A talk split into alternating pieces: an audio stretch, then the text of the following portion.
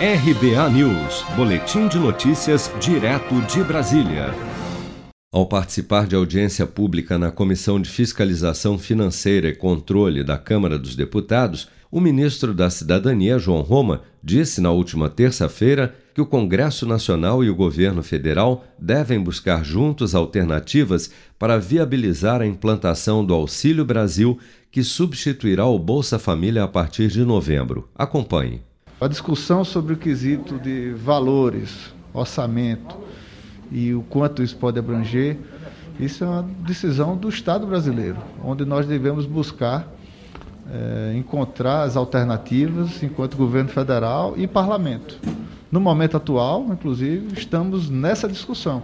A implementação do Auxílio Brasil depende da aprovação de propostas que estão em tramitação no Congresso como a PEC dos precatórios, que prevê o parcelamento de dívidas judiciais da União, que só para 2022 somam mais 89 bilhões de reais, o que inviabilizaria um novo programa social dentro do teto de gastos do governo.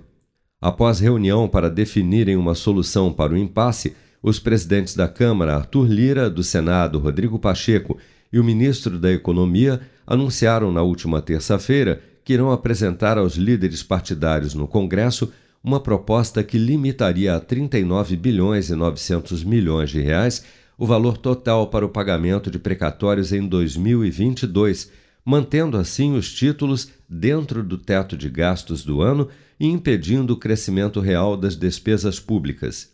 Nesse cenário, o valor restante em precatórios, cerca de 49 bilhões de reais, seria programado para o ano seguinte e assim sucessivamente, respeitando o limite do teto de gastos, que é reajustado anualmente pela inflação, mas também com a possibilidade de ser pago por meio de brechas fora do teto, com o uso de ativos públicos ou recebíveis para a amortização das dívidas judiciais da União. Esta, na visão do presidente do Senado, Rodrigo Pacheco, seria uma solução inteligente para viabilizar o novo programa social, o Auxílio Brasil com produção de Bárbara Couto, de Brasília, Flávio Carpes.